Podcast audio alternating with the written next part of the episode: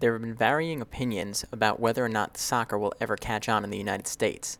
Some soccer fans in New York City say that it's a sure thing. Uh, I think soccer uh, can and will be embraced to the level of uh, any other major sport, be it baseball or basketball, etc. Logan Smith is a member of the NYU soccer team. He pointed to the growth of MLS as his proof that soccer is here to stay. The league's expanded twice now, and I think half the teams are profitable, so that means at least fans are regularly coming to the games and embracing it in that respect. I think it can only grow. Over at Pier 40 on Manhattan's west side, Sandy Cargyle sat on the sidelines as he watched his two sons, one a collegiate soccer player at Brooklyn College, practice their fundamentals. Uh, I think it's going to take another 10 or 15 years. It's already caught on in the United States as a college sport.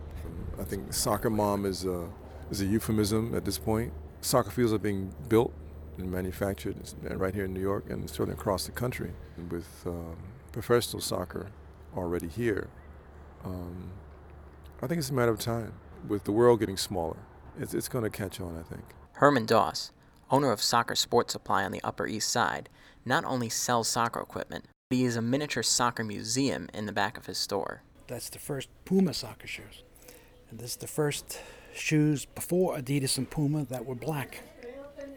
And the shoes, the brown shoes that look like combat boots, that's they got to be at least 100 years old.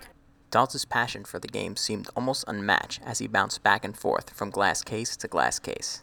Uh, we have a ball from Alex Ferguson, from the Liverpool national team, and from Pele. And you got to come and see this to, to, to, to believe it.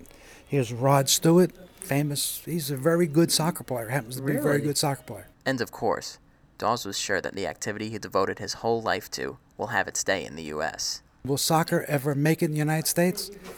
Regardless of how many people are trying to push it down, the big money is now turned to soccer. They've turned to soccer and they've embraced it. For Pavement Pieces, this is Frank Riolo.